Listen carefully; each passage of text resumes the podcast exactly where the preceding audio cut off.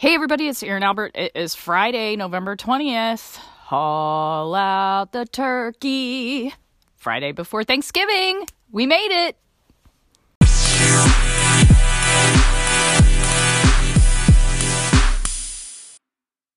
So this week I have had my learning cap back on. Lots of CE this week, more on the pharmacy nerdery side. Learned a lot about specialty drugs, gene therapies, orphan drugs, legislative updates around PBMs and pharmacy, and all those wonderful things. Shout out to AMCP. They've had a lot of webinars this week. We have and are having today AMCP Midwest. Tons of great content there. Really appreciated that meeting. And we just have to keep on learning, right? I mean, no matter what profession you're in, no matter what situation you're in, I think a great thing about 2020 is the opportunity to learn on demand. That being said, I wanted to also give a shout out to Kristen Eilenberg for the opportunity to share with her audience this week about how or strategies for saving money on your and maximizing your pharmacy benefits. So that was an interesting chat, good questions there, had a good time. Put a little snippet of that conversation on LinkedIn so you could take a look at it. Of course, if you're a self-funded employer in Indiana and you need a broker, we would love to talk to you, particularly if you are challenged with, keeping your pharmacy benefits in check financially. We have a team, it's not just me, at Apex that works hard each and every day to ensure that our clients, both our brokerage clients, but also any clients that just need help with pharmacy benefits. We can do that too as a consulting arm with Kinetic Health. Either way, I love doing it. I love helping our clients who are our hard working entrepreneurs and employers keep their doors open. Right now, we're seeing a lot of businesses close, and that breaks my heart. I'm also an entrepreneur, so I want to see my entrepreneurial brothers and sisters stay alive. So it's an honor to serve them and try to get them the best, most affordable, and maximized healthcare benefits that we can out there. Also, wanted to give a shout out to the superfans over at Behind the Counter. Of course, that's our new Patreon page. If you're not familiar with Patreon, I guess I really haven't talked about it that much on the podcast. Patreon is kind of like a Kickstarter for those of us who are creative. So either podcasters, writers, artists, a lot of Patreon action going on. It's you subscribe basically for $5 a month. And I'm trying to really bring a lot of value to the superfans over at the site. Right now, I have several lists there that this is the only place that you can get it on the internet or anywhere in the universe. Stuff like, of course, our Indie Pharmacy Podcasters list. I always keep it updated over there first.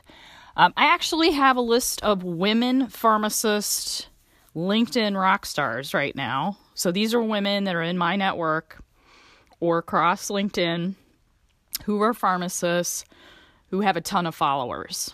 They have a niche, and I also list their career niche too. That is an exclusive just for the Behind the Counter fans. That slide will remain up. It went up mid-November here, so it's hot off the presses. Also, Punk Rock Pharmacy, the whole series that I had during Pharmacist Week is over here just for the super fans. And lots of other goodies, a lot of other statistics, more show notes on longer episodes. The women's history list is there now. What pharmacist attorneys can do with their careers now. There's just a lot there, and I am committed in 2021 especially to have bonus content over at Behind the Counter on the Edutainer's Patreon page. So be sure to check that out. Lots of other goodies coming there, and exclusively, the only place on the planet you'll be getting it is there. So that's been a fun experiment. Also, thinking ahead to pharmacology. We'll be trying that on again for 2021. So go back if you can, and if you're a pharmacist or a pharmacy technician, think through all the CE that you took this year, the continuing education. What was your favorite program? Because I'll be asking very soon online for your nominations. So we're going to go through the top probably 32 and whittle it down from there, just like we did last year, for the best continuing education programs in pharmacy and healthcare. Really excited about that. Also, I've been working on the list of pharmacy meetings and conventions for 2021. It's still looking like the first quarter is not going to be live meetings. I think kind of after March, it's a little bit up in the air right now. I think it's all dependent on the vaccine situation, I'm sure. But trying to start gathering those dates as well, because 'tis the season for that.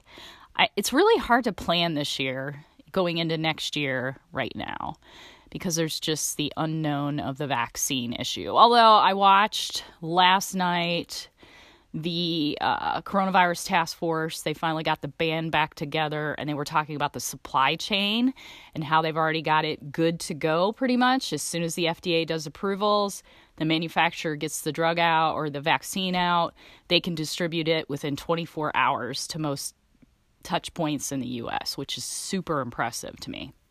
So I'm excited about that. And that's really about it. This weekend, I'm going to relax. I know next week, it'll probably be a little calmer at work. Of course, we're in the frenzy of fourth quarter implementations right now.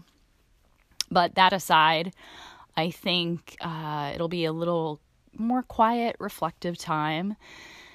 I know a lot of the folks, I put a poll out on LinkedIn this week about Thanksgiving plans. Looks like most people are just staying at home, which is, I think, a very smart thing to do, particularly this year.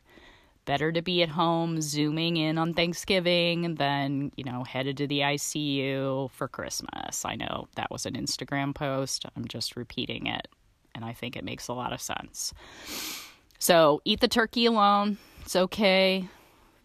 At least next Thanksgiving, maybe we can all be together again. That's all I really have for the week of this ending week. It was kind of crazy, but all good. Y'all take care. You know the drill. I'll spare you from it. I know you guys are a lot of you are on the front lines. And if anybody hasn't told you today, by the way, thank you for doing that. We appreciate our pharmacists out on the front lines, out on the edge. And I know a lot of healthcare workers right now are really burning out. A lot of fatigue, 8 months and counting. So hang in there. Hopefully, I've got my fingers, toes crossed for all of us that we will get out of this soon. Everybody, have a good one. And happy Thanksgiving.